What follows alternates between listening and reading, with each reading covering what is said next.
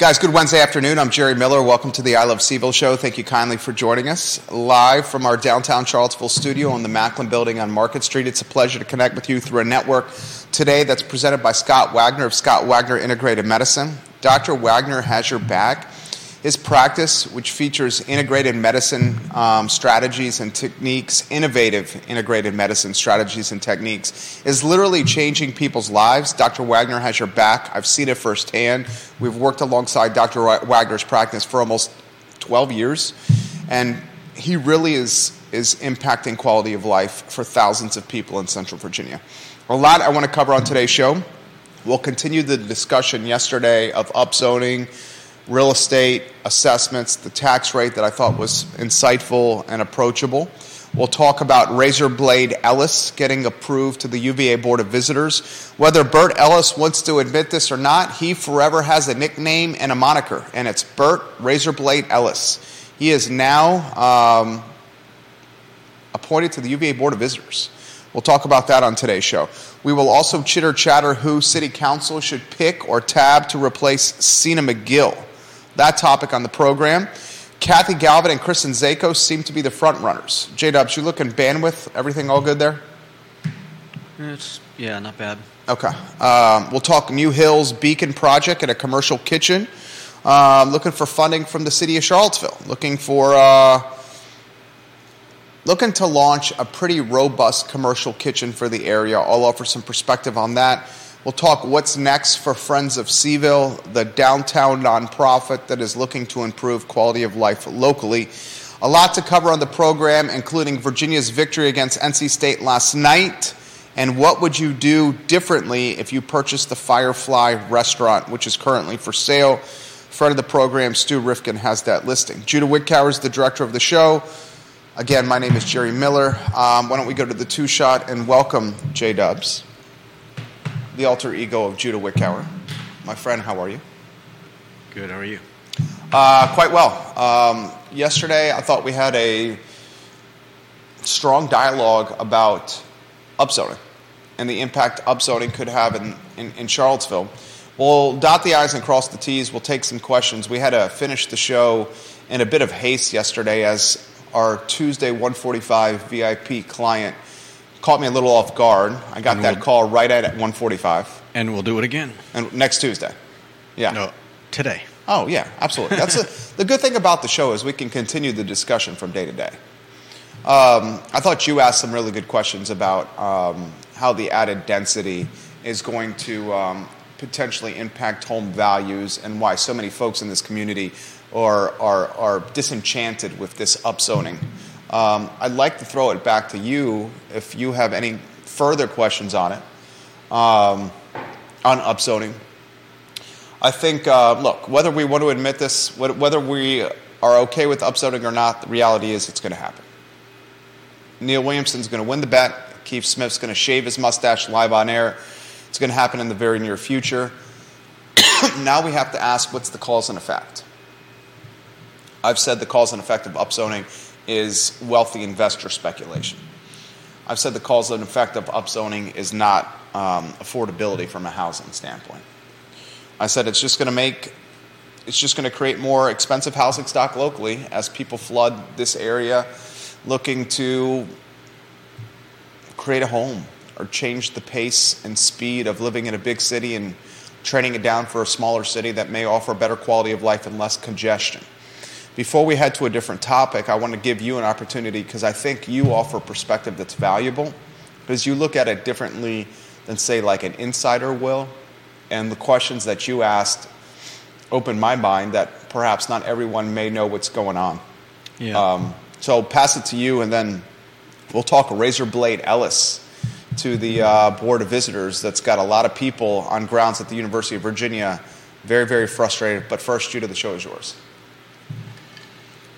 I mean, I guess uh, the only question I I really have is is there a way to block out investors? I mean, I'm I'm all for uh, I'm all for open markets and free markets, but uh, obviously we're seeing we're seeing a problem.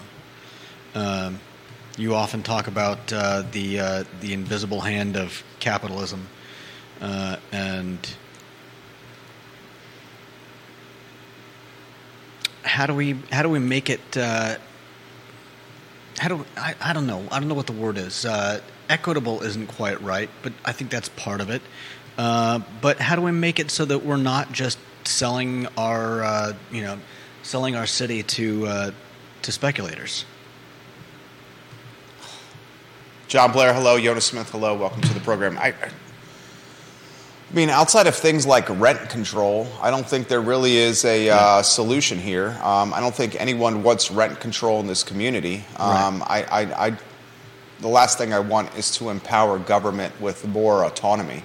Yeah, agreed. uh, and empower government with more control and influence. I mean, that's why I said that no one's going to really beat the invisible hand that is capitalism. Um, I think potentially what you can do is empower, like, say, the land trust a little bit more, Yeah. what Keith's trying to do.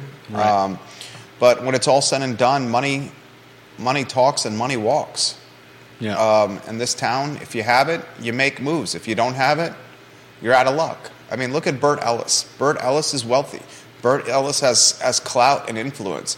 He's, he was a UVA undergraduate, um, you know, a, a graduate of uh, UVA's four-year program, and he got an MBA from the University of Virginia. Yeah. Bert Ellis legitimately traveled across state lines to razor blade a sign off the lawn. Bert Ellis um, had significant protest about his appointment to the Board of Visitors. Protests from students, from faculty, from community members, from student council, from the university Democrats, from faculty senate.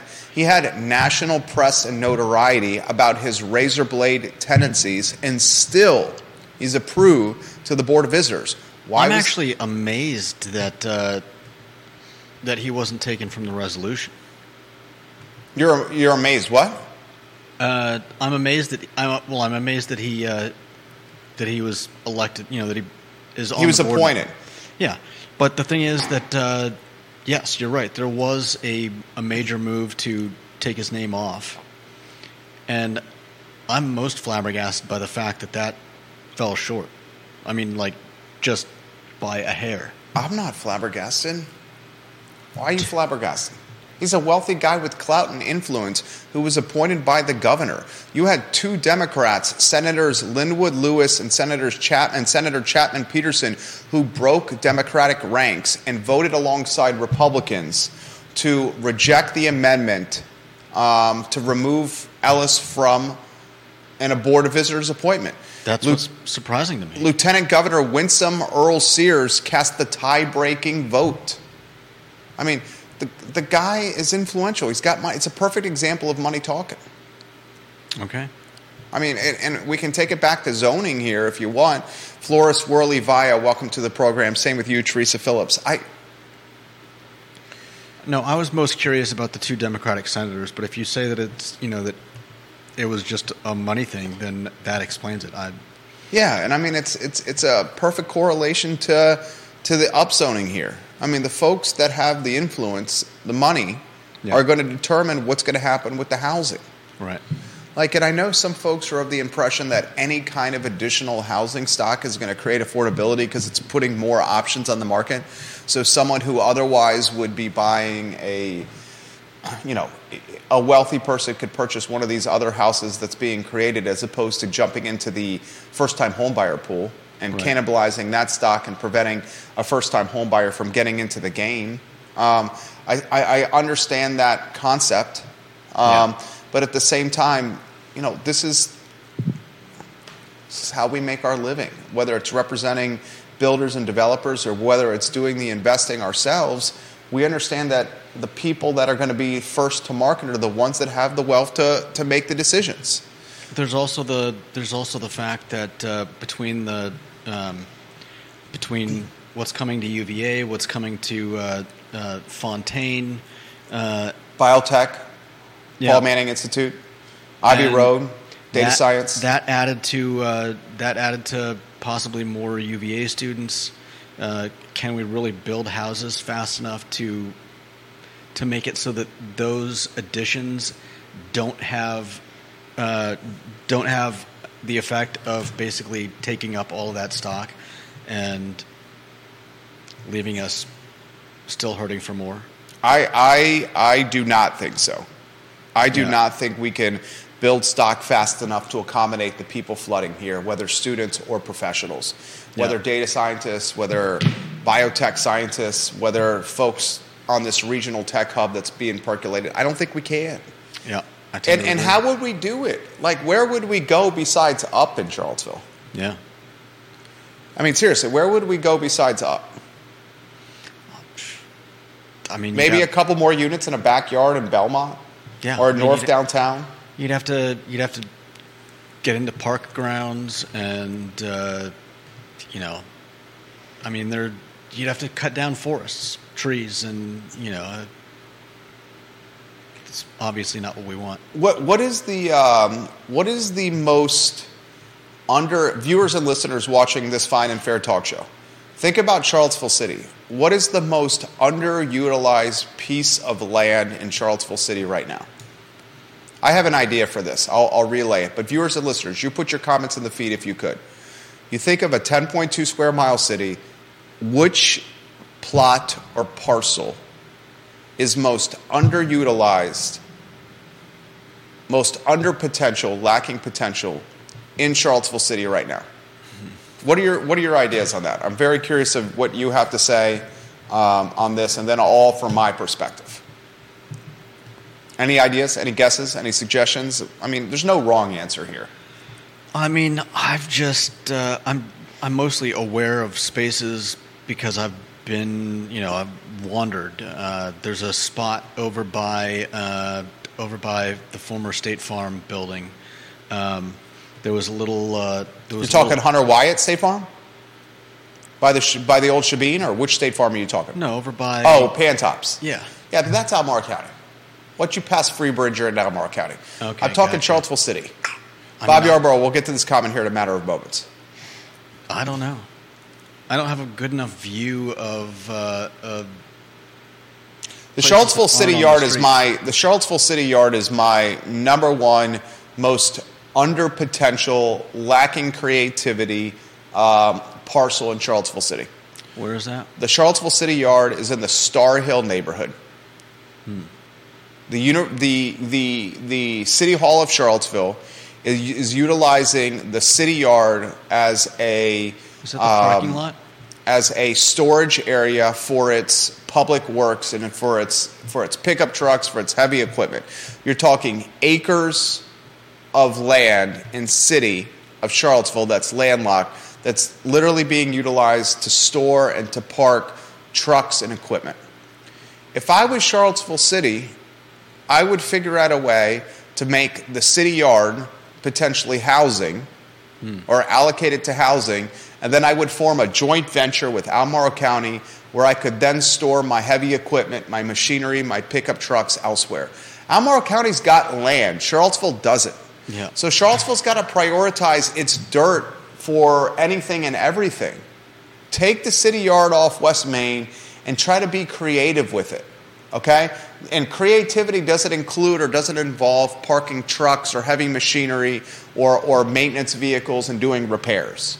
Okay? Yeah. County got creative. You know how Albemarle County got creative with its with its public works and its and its machinery and its pickup trucks, Judah? It utilized um, Fashion Square Mall.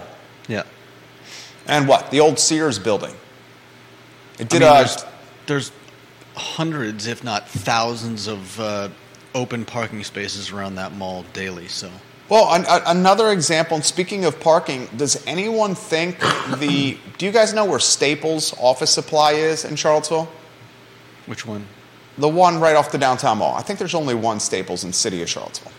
Okay. Um, Staples in the city of Charlottesville has a massive parking lot where Gearhart's Chocolate is. Yeah.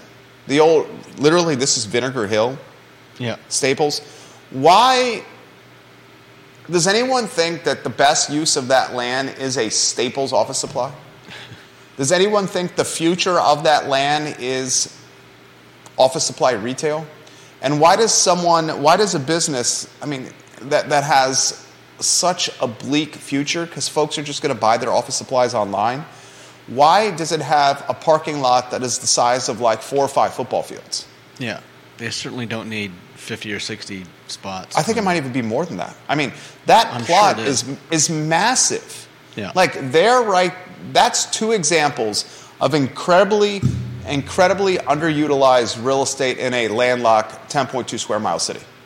Yeah, no doubt. A city yard where you're housing vehicles for maintenance purposes in Charlottesville, off in the Starr Hill neighborhood, and the Staples lot in the Vinegar, Vinegar Hill area. From my standpoint, those are the two most underperforming, underutilized, lacking potential and creativity pieces of dirt in the city of CVille. Can you guys think of anything else that could compete with those two? And if so, put them in the feed. I'm open minded to learning from you. I do not see two more underutilized pieces of property um, than those in Charlottesville. If we don't start getting, if we don't start thinking outside of the box locally, the re- reality is you're just going to have a more expensive area. I mean, that's really when it's all said and done, that's the reality. Staples is close to Siren. You're exactly right, Scott Airworth in Virginia Beach. Yeah. It's on the other side of Laura Fonner's restaurant, Siren, the old Shebeen location. Mm-hmm. You drive by there, you never see anyone in it. Ever. Three or four. Cars, tops, right? Yeah. I mean, I've I've been in there not too long not too long ago. I mean, would you have to get some printer paper, like a printer cartridge for us? Uh, I think it was envelopes, uh, but yeah, I don't think I've ever seen more than three or four people in that in that place at uh, peak hours. Right. I mean, let's get creative with these underutilized parcels of land. Let's form joint ventures with creative developers. Let's consider what Oliver Kuttner once tried to do with studio apartments, micro apartments. Hmm. You see them in Manhattan, you see them in big cities in DC, you see them in Northern Virginia. Do we have any studio or micro apartments in Charlottesville? Can anyone think of a micro apartment complex in Charlottesville? I can't. Anyone? Put it in the feed if you do. I'd love to learn from you guys. I cannot think of one. If we don't get creative, and I don't think government's the creative um, vehicle, I think government should empower folks they trust to be creative and let them do their thing and stay out of their way. Yeah. But I mean, seriously, here's a conversation starter for a cocktail party for you. All the city of Charlottesville, what are the most underutilized, underutilized pieces of property in our town? I just gave you two that I think are the clear cut winners. Anyone else think of anything else that's underutilized? I mean, for so long it was the Kim's IGA grocery store on Cherry Avenue. Yeah. That just sold. I think that's going to be completely reinvented in the near future.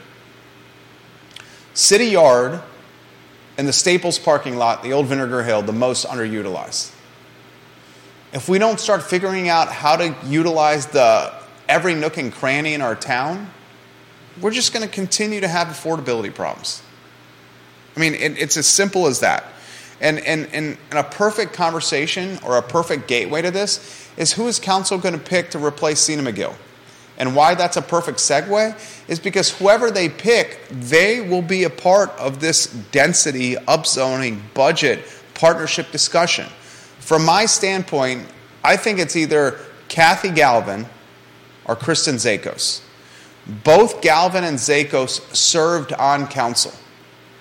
Both of them have the institutional memory and the know how to come in right away and not have a steep learning curve. Yeah. And what's happening now is a strange turn of events.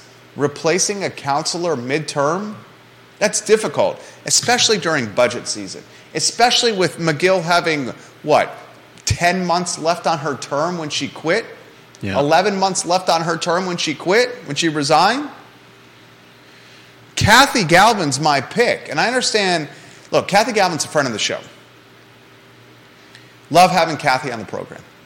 She's an architect. She's been there, she's done that. She's been on the school board. Yeah. She's been on council multiple terms. Three terms, right? For Kathy Galvin on council, is that right? Maybe two terms. Um, I would pick Kathy Galvin to replace Sena Magill. One of the things that's flying under the radar is both Szakos and Galvin have said they're not going to run for reelection. Yeah. So if Snook and Payne choose to run for reelection, we know Snook is. I would imagine Michael Payne is. This is his primary source of income, being on council. I would imagine in the back of their head, they got to be thinking, all right, at least these folks aren't going to compete against us come this election cycle. Right. So let's just, February 20th, the announcement's going to happen. I would bet it's either Szakos or Galvin that are going to get the pick. My, my vote would be for Galvin. Architect, experience, knows what she's doing. I think Szakos also has a lot of uh, appeal as well because of her time on council. Let's see what Snook and, and, and uh, Wade and Pinkston and Payne do. Yeah. You got a pick? You go Kathy on that? Yeah, mostly because I know her better than any- of the other candidates. Um, two terms for uh, Galvin on uh, council. She also ran against Sally Hudson in the 57th House of uh, Delegates race in 2019. Um, I think Kathy would be a fantastic pick. What do you think, viewers and listeners? Put your thoughts in the feed. I'll relay them live on air. Um, a lot I want to cover on the program, including Bert Ellis's appointment to the Board of Visitors. You got a guy that traveled across state lines with a razor blade to razor a sign off a student's door that he disagreed with. Yeah. You had student council, faculty senate, the University Democrats, m- hundreds of students and faculty, community members protesting Ellis's appointment to the Board of Visitors. None of that mattered. Apparently not. None of that mattered. Now Ellis is on the Board of Visitors, and he will determine or help shape, along with his peers, the future of the University of Virginia. And the future of the University of Virginia, whether we want to admit this or not, there's a lot to shape. Highest enrollment in the history of the university, class of 2027, excuse me, highest applicant pool, largest applicant pool, Yeah. largest amount of numbers. Two new schools about to open. Mm-hmm. I mean, you have so much to shape if you're on the Board of Visitors. And these are the people that do the shaping. Board of Visitors were the ones that got Teresa Sullivan ousted. Board of Visitors, behind the scenes, are the power power players. Yeah. I was not surprised that Ellis got appointed, especially with Youngkin saying he wanted him on the board. Were you surprised?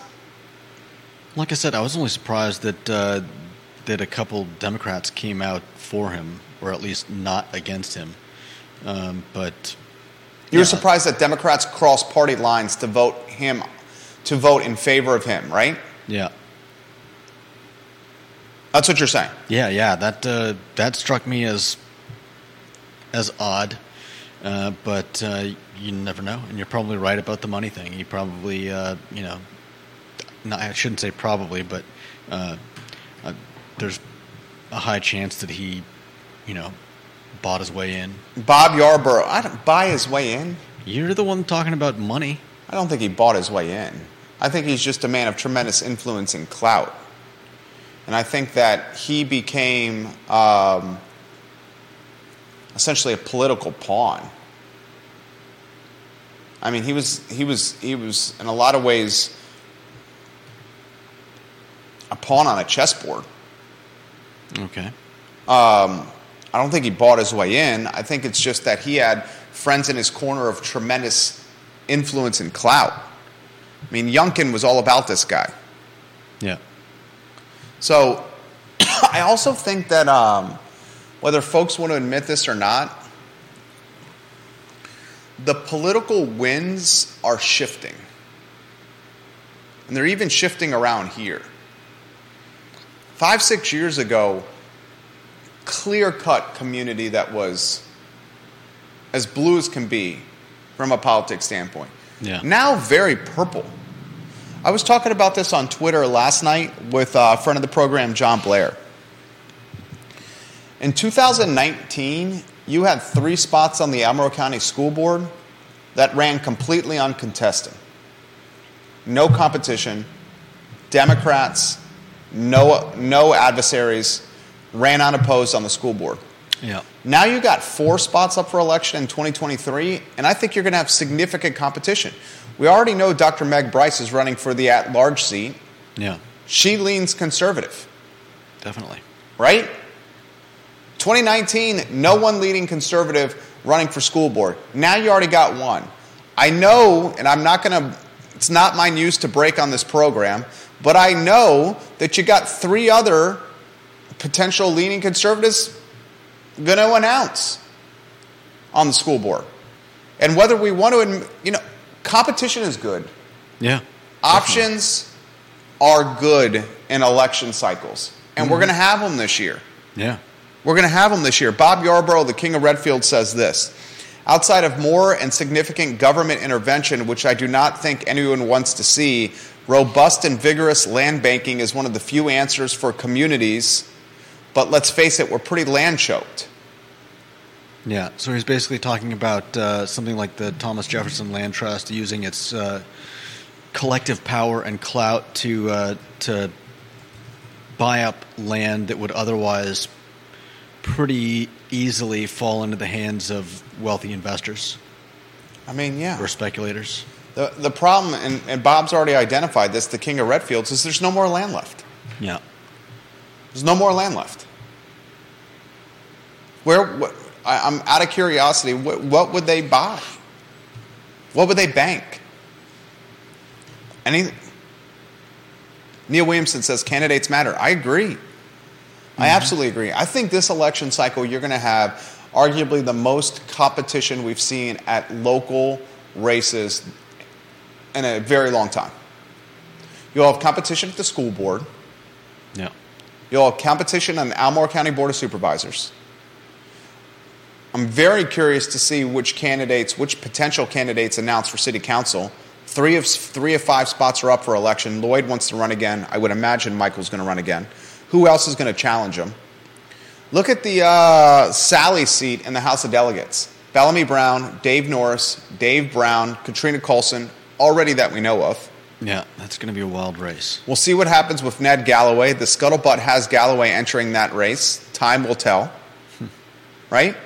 I think you're looking at a time in Charlottesville and Albemarle where the political winds have shifted. It's no longer like blue, the Disney color blue, a strong blue. It's certainly very purple.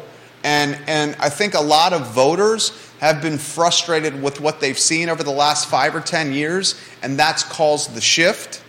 Yeah. I think some of the fiasco, some of the violence in schools, some of the school. I mean, Kevin Higgins, are you watching? The King of Greenwood sent me a message, a, a direct message today.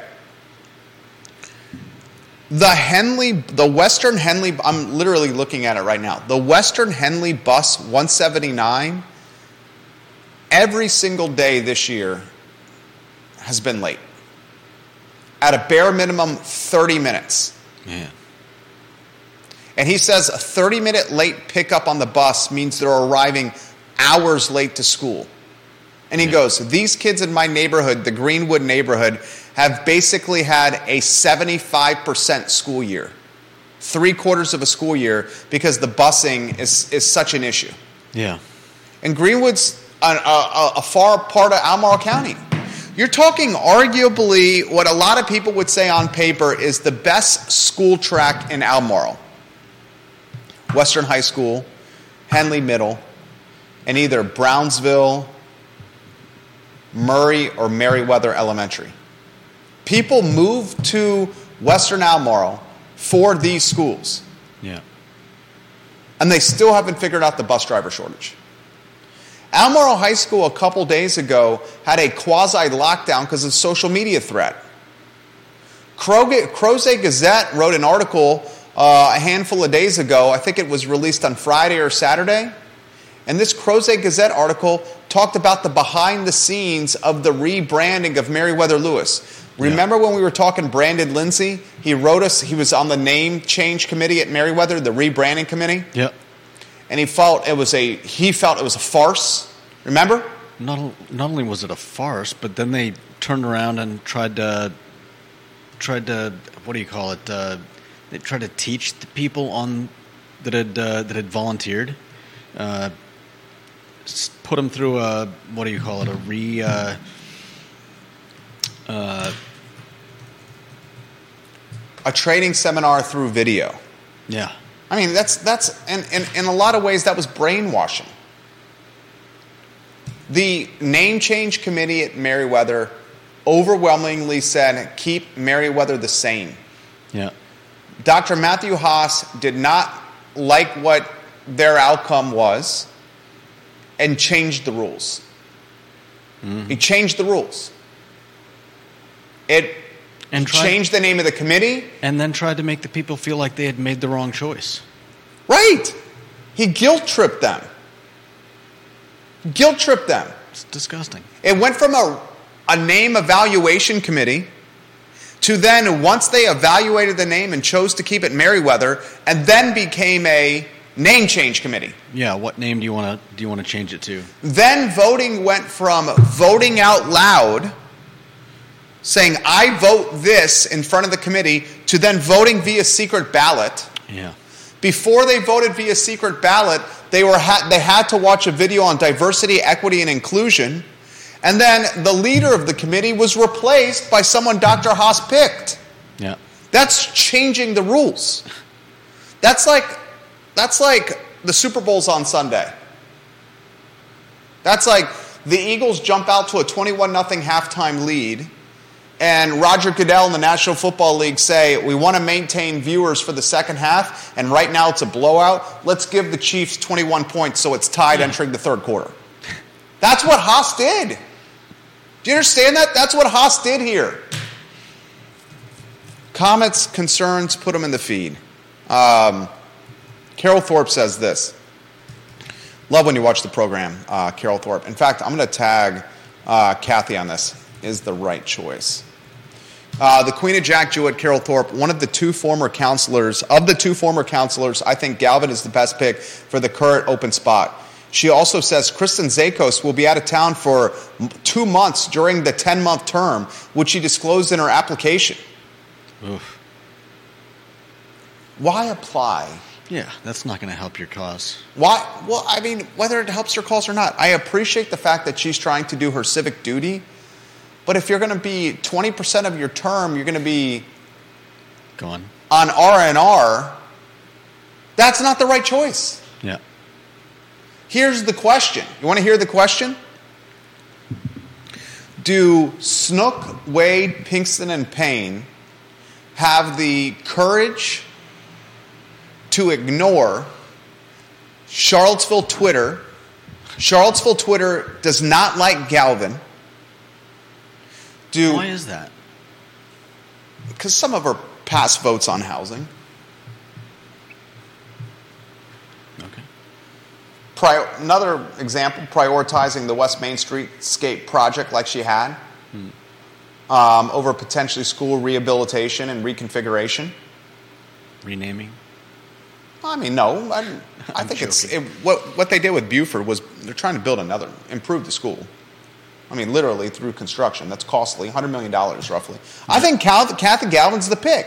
But do the four guys on council have the cojones to ignore Charlottesville Twitter and put Kathy on the dais? We're going to learn a lot about these four guys between now. What's the? Is it February twentieth, Carol? When the decision is made, I think it's February twentieth. The next council meeting in twelve days. We will learn a lot about Snook, Payne, Pinkston, and Wade, and whether or not they will ignore Charlottesville Twitter in this decision. Mm-hmm. Galvin is the pick, the right pick. Architect, multiple terms on council, on the school board, does not need to run for reelection, understands the budget process. Most recently of Szakos and Galvin, Galvin was the one most recently on council. Mm-hmm. On council as of 2019, Kathy. Yeah. Rides her bike everywhere, loves pedestrian and biker safety. Ah. I think the school scenario, Janice Boyce Trevelyan, JPT, welcome to the program. I think the school scenario has got people so frustrated. The outcomes, the performance of these schools, that they are going to come to the polls and vote. And I think the political winds have shifted. I mean, it's it's unfortunate that the landmines that are schools are the ones that are driving the shifting winds because kids don't deserve it. But much like Bert Ellis was made into a political pawn, Razor Blade Ellis, the kids have been made into political pawns as well. Yesterday on Twitter, I said, the, and I'll read verbatim what I, what I tweeted, what I interacted with with Tammy Purcell of Louisa County, who does a great job, and with John Blair. I said, here are the points that will influence Albemarle County School Board voters. One, collective bargaining. Look, a lot of people aren't in favor of collective bargaining or unionizing. But if Charlottesville City Schools have this power, their teachers, Yeah. If Albemarle County does not offer the same power, they will have teacher shrinkage and more teachers quitting. And that's already a problem. Mm-hmm. Violence in schools. Every other day, we're talking about violence in schools, alleged sexual assaults, social media threats, schools on lockdowns. And, and as Brawls this, Brawls in the halls. what's that? Brawls in the halls. Yeah, stampedes Yeah. in the halls. Uh, bump shika wow wow in the stalls of the bathrooms. Right? Apparently. Bus driver shortage is still an issue. The transgender topic with teacher and parental communication. Should teachers tell parents, and I'm not even going to give an opinion on this, okay? But should teachers tell parents that their kids, the parents' kids, are identifying of the opposite sex while in schools? We don't even have to give an opinion on this. This is for school board candidates to offer their thoughts. But that's a topic right now. Many in this community are divided on this. And they feel, Charlottesville Twitter certainly does, that it's not the parents' business that their kids are identifying of the opposite sex in a school. And that the teachers shouldn't tell the parents of this. Other people are like, what do you mean you're not going to tell me that my kid is identifying of the opposite sex in school? How is that fair communication to us? That's a topic. Rebranding. How long have we been talking about school rebranding? Phil, it feels like a year, right? It Feels like years. Feels like years. Absolutely. SOL scores. All these other issues are, are, are trumping poor SOL performance. And that says something because normally academic performance would be the top priority because it's a school. yeah. If you're not teaching, why do you exist? And then Dr. Haas, you know, I am very Warrior AG. We'll get to your comments here in a matter of moments. I promise. Um,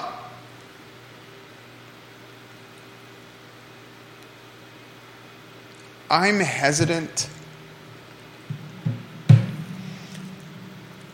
to call out Judah, someone that lives in this community that's working in a school environment. But I do not, in my heart of hearts, believe that Dr. Haas is doing a great job. I do not believe that Dr. Haas currently is the right guy to be the superintendent of the school. I watched him hire third party consultants to handle poor performance of black and brown students with SOL scores. I watched him manipulate a rebranding committee. Read the Crozet Gazette article if you want some more insight on that. I watched Dr. Haas fail to solve the bus driver shortage.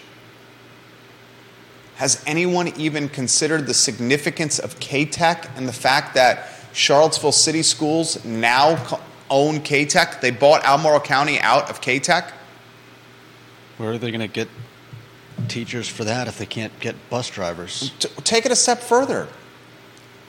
Eventually, CATEC is going to be a Charlottesville City School academic vehicle. If you're an Albemarle County student and you don't want to go to a four year college, but you'd like to learn a trade, where are you going to learn that trade once it's only Charlottesville students that are going to be allowed at CATEC? Is that really what they're planning on doing? Long term. Long term. Wow. It's just, this has not been, it's been one, it's been one fiasco after another. It's been one fiasco after another. We'll see, Matt. Matt, Matt Daring watching the program. He says he, he thinks Charlottesville's extremely blue. We'll see, dude. We'll see come November. We'll see, we'll see what happens with school board races and board of supervisor races. We will very much see. And remember, there are varying degrees, there are varying degrees of blue. How's the audio? Catherine Lochner says we got no audio. Can someone confirm we got audio? I'm listening to it. You're good? Yeah, Judah says we're good. You're listening to it in real time? All right, thank you, sir. Um, regardless, we can, we can say this, Matt, that we're going to have conservative candidates running for offices, and in 2019, there were none.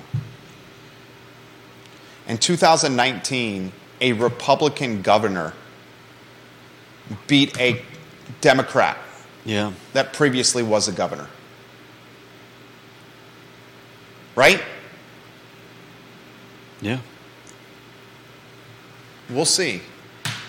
I've been pretty, the crystal ball's been pretty damn accurate on this show, and that's why you guys watch. We already got competition for the at large seat with Dr. Bryce.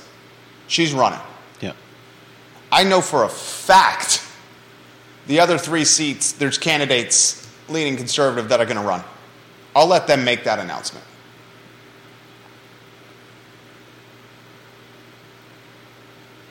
I know for a fact that you're going to see candidates conservative running for board of supervisors. I'll let them make that announcement. It's going to happen soon. Let's see how the winds blow.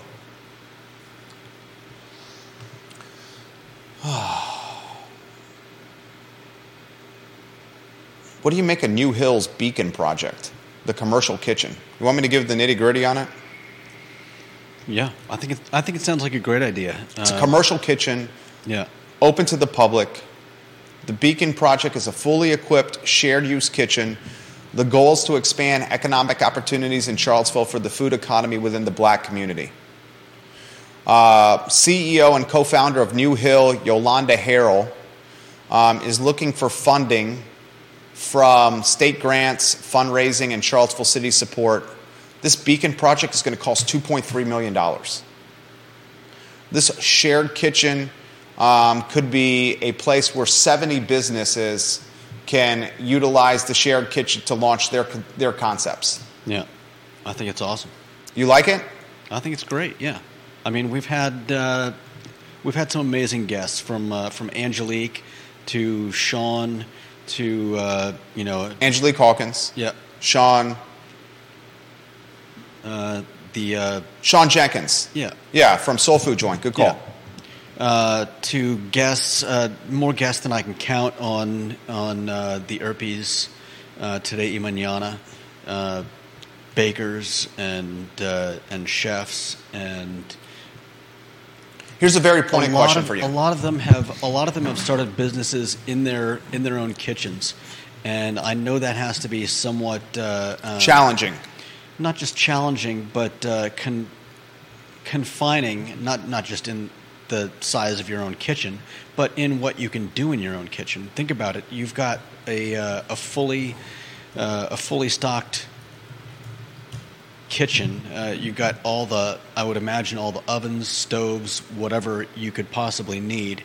And it just, uh, I feel like it's uh, an opportunity for a lot of people to utilize something that will help them uh, be able to grow and expand uh, before, uh, before they have to start worrying about how they're going to afford the real estate in Charlottesville. Very pointed question for you. What do we have too much of in this town? We have too much of. Restaurants. We have an over. We have. We're saturated with restaurants, are we not? Sure. Should the city fund essentially an incubator and use taxpayer dollars to create more restaurants and set up entrepreneurs and aspiring entrepreneurs to potentially compete in the most crowded, crowded landscape in the city. Realtors and restaurants, R&R, the two most crowded and competitive businesses in this area, realtors and restaurants. Should we take taxpayer dollars to create an incubator, essentially what this is, an incubator for aspiring entrepreneurs to launch a business in the most crowded field possible. I want you guys to think about that. Or should the city ta- or should the city dollars be utilized to create an incubator that is that is that is geared toward a field that's not less that is way less crowded?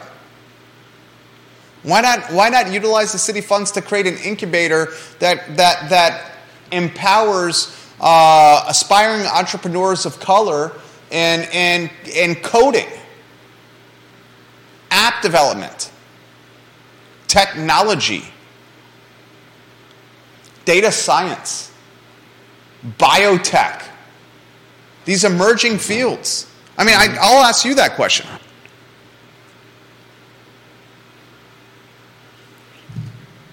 Uh, I mean, that's. It would be great if we could do that for every. Uh, We can't though. That's my point. That's why I'm saying should we prioritize and I'm not throwing I'm not trying to throw shade. I'm just considering other options. I respect what what uh, Yolanda Harrell is trying to do. Yeah. I respect what New Hill is trying to do. She has vision, she has hustle, she has chutzpah. There are city, Lloyd Snook called some of these the emergence of all these nonprofits in Charlottesville a disease. Because people get these ideas to create nonprofits and they immediately ask Charlottesville City for money to fund them. And he literally called them a disease on the record to the media. We're talking $2.3 million here.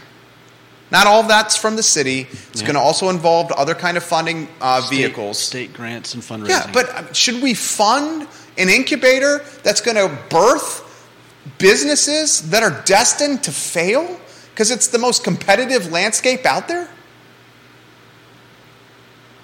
Seriously, that's a fair. Look at all the businesses that restaurants that are closing or for sale. More are coming. I'm telling you, I know them. They're talking to us. More are coming. Fireflies for sale. But what would what would an incubator for uh, for coding look like? Would it just be a, pro- would it provide computers? Would it provide schooling? I mean, how would it be any different than an incubator for a commercial kitchen? I you have a room that has got the techno, the tech infrastructure in it, and you've got human capital to show the people in the room how to use the tech infrastructure. okay. No, I, I please, I'm open-minded to hearing your thoughts here. Please. I mean, I just see less uh, less room and uh, and infrastructure needed for something like coding or whatever else. Whereas with kitchens, you've got, uh, I mean, these people are going to be people are going to be doing what they'll end up doing in this uh, in this kitchen anyways. All the people that I that I named and the ones that I don't remember who's you know the names of, uh, they're they're out there. They're working in their kitchens anyways. I think this gives them a place to uh, to expand into, and maybe to uh,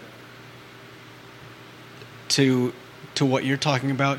Maybe it gives them a chance to to take a look, a long hard look at what they're what they're planning, and decide whether or not it's a the proper the proper step forward. It gives them access not only to the kitchen but to other people doing the same thing. It could be a, a system of support. It could also be a place where people find partners, so that they're not creating 20 different uh, small small businesses all opening restaurants maybe maybe that becomes three businesses that open restaurants with more support and potentially more chance of success that's just uh, one perspective Um, let me ask you this. How many times do we have aspiring entrepreneurs come into our headquarters in the Macklin building and say, Jerry, we want to start a business? All the time, right? That's like what we do. We launch businesses, right? We help people launch they businesses, talk right? to you not me Well, all right. You, you hear them. sometimes Okay. uh, okay yes i'll agree with you I, I, What, what's the business we're in? branding Who do we help? people who need branding Oh, you see who the businessman is here. Um, there's the creative and the business. Um, when folks come and sit down and say, I want to launch a food service business, the first thing I say 80% of small businesses fail in their first three years. It's hard to start a business. And then the second thing I say, why would you want to launch a business in the most competitive landscape in Charlottesville, or Central Virginia? 80% are destined to fail in their first three years. And you're choosing a, a field so competitive that established entrepreneurs with decades of experience cannot survive. And the last year alone, excuse me, in the last three years alone, off the top of my head, Chad Ragland's Wild Wing Cafe closed. Downtown Grill closed. Peloton Station closed. Hunter Smith multiple closed.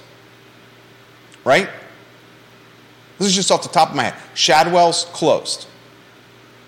Piedmont closed, whatever it was. Shadwell's or Piedmont closed. You got dozens that have closed in the last three years. And they're run by seasoned veterans. What makes someone think that they can enter this field without any seasonality or experience and do better than decades, veterans with decades of experience? You're setting yourself up to fail from day one. Seems fairly pessimistic. Uh, what about uh, Seems realistic. what about setting up a what about setting up a, a code uh, type thing that you're talking about? How is that? How many people do you see opening up bus- those types of businesses around here? You're saying there's not many? I'm saying there's, yeah, there's not. That's my point. Yeah, Why but- wouldn't you launch a business where there's not that much competition? I, 15 years ago, I launched an advertising agency. okay. Why did I launch an advertising agency 15 years ago? Okay. Because there wasn't that much competition in this line of work. So, to that point, why would you open a large, uh, a large business to help people that aren't trying to get into that type of business? If nobody is, uh, if nobody is trying to start businesses in uh, in the area of of coding or whatever you want to call it, then why why have an incubator for the few people that do? Because that's how they figure out the field and whether or not they want to get into it. So you create something that is only going to be at a quarter capacity because nobody is trying to get into that business? Should the city fund an incubator?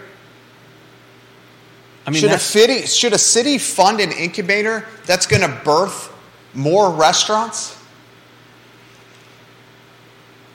I- Should I- the city use taxpayer dollars to fund an incubator that is going to create more businesses that we already have too many of? I mean, maybe the better question is just to boil it down and ask if the city should be paying for uh, incubators. That's a great question. Great question. Should we say, city, we're funding nonprofits at a clip that these nonprofits are, are not sustainable? If the only way nonprofits can stay alive is through funding from a city, should those nonprofits be alive from the get go? It's a good question. If the only way a business can keep its doors open is by getting PPP money, COVID relief money, loans from banks, is that really a business? It's a good question. I mean, if you can't raise the money on your own through private fundraising, or you can't get the customers on your own by hustling them in the free market, do you really have something of merit? That's fair. I don't think any of this money is going to uh, start those companies, but still a good question. the city is legitimately going to fund an incubator for aspiring entrepreneurs to launch food service businesses at a time when food service businesses cannot get labor to staff the business, at a time when cost of goods are extremely volatile, and at a time where the most competitive space of business in Central Virginia is restaurants. We are creating an incubator that is going to birth businesses to fail. You can't get people to work for you because they're not out there. They can't afford to live here. Cost of goods have made menu prices so extremely and outrageously high, customers are like, I'm not going to pay 19 bucks for a cheeseburger. And then you have the most crowded space of business in a 300,000 person market. Do we need more of them?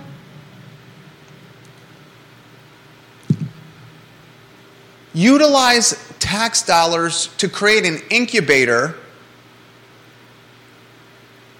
that births businesses in a field that's not competitive.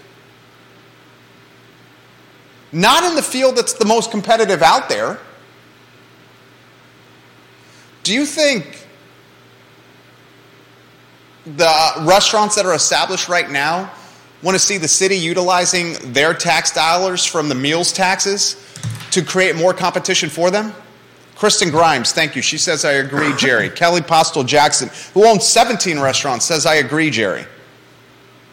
We're using taxpayer dollars to, br- to create an incubator to get more competition for the businesses that are already struggling to stay alive.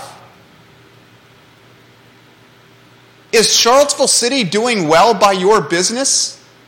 By creating more competition for your business? Exactly, Kelly. Single unit locations cannot stay open, they will struggle. Let's take taxpayer dollars to build hope, unrealistic hope for aspiring entrepreneurs.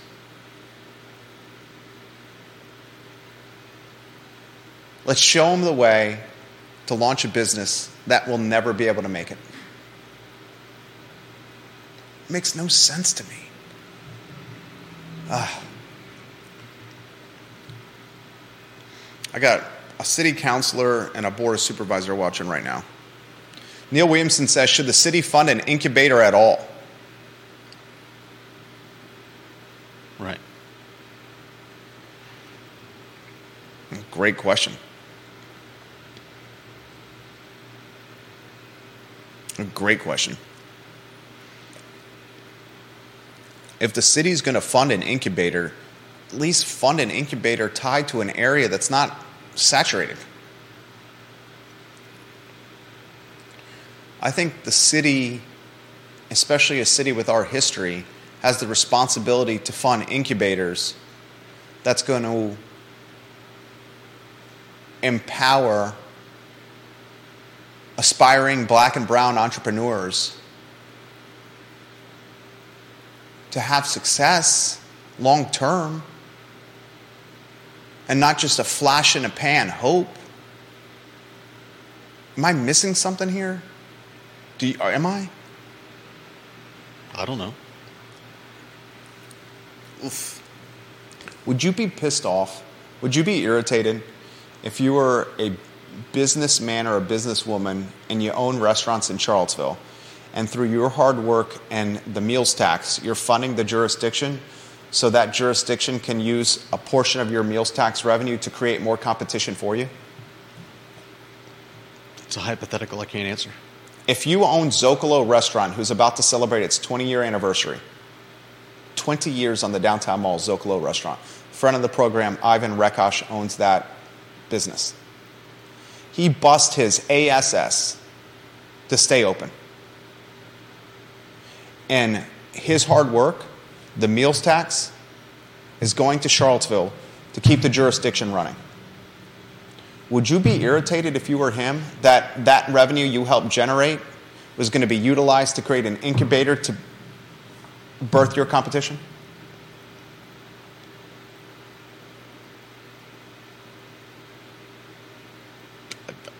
You're asking hypotheticals that I can't answer. I, This isn't a hypothetical. This is actually happening. This is happening right now. It's not a hypothetical. This is real life. right? Literally not- happening right now. Well, then let's call Ivan. I see him every day. I know the answer. Okay. I'm asking you. Well, And don't by ask every me. day, Ivan, what do we see each other? Twice a week? Three times a week? Excuse me. I want to be accurate with what I'm saying here. Just common sense here. If you have a business in Charlottesville and you're struggling to stay alive because you got no labor and your cost of goods are out of control and customers are getting irritated with high dollar menu items, would you be upset that the city is creating an incubator to get more competition for what you're doing? Sure. Of course you would. This is common sense. Of course you would be pissed off. Of course you would. Let me, and I'll try it a different way.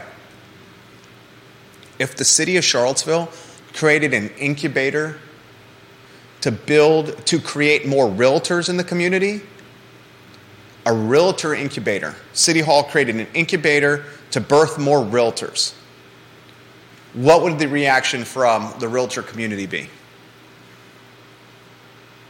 Outrage. Okay. Outrage.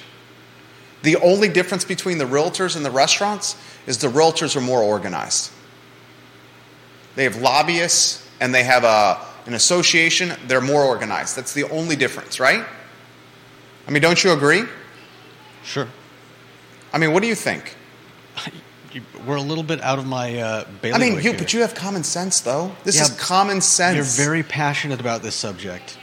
I've been asking you a question. This is common sense, right? Okay. Ask the question again. If you're a business owner in the area and the city created more competition for your specific business, how would you respond? I would be angry. Of course you would. That's literally what's happening right now. Right? Sure. Oh, man. All right. Topics for tomorrow's show we'll talk about. If you want to hang tight right there, that'd be good. Because we're doing a live show right now. Yeah, just hang tight right there. I'll be right with you. Um, I want to talk Friends of CVille tomorrow, the nonprofit, and what we can expect from them. And the Firefly restaurant being is for sale right now. What would you do with Firefly to make it better? I will talk uh, hoops tomorrow, and we'll continue the discussion of should the city of Charlottesville be in the incubation business on today's talk show. Judah Wickower, Jerry Miller, the I Love CVille show on a Wednesday um, with you, the viewer and listener, a key part to this program. Thank you kindly for joining us, guys. Until tomorrow, we wish you a good afternoon.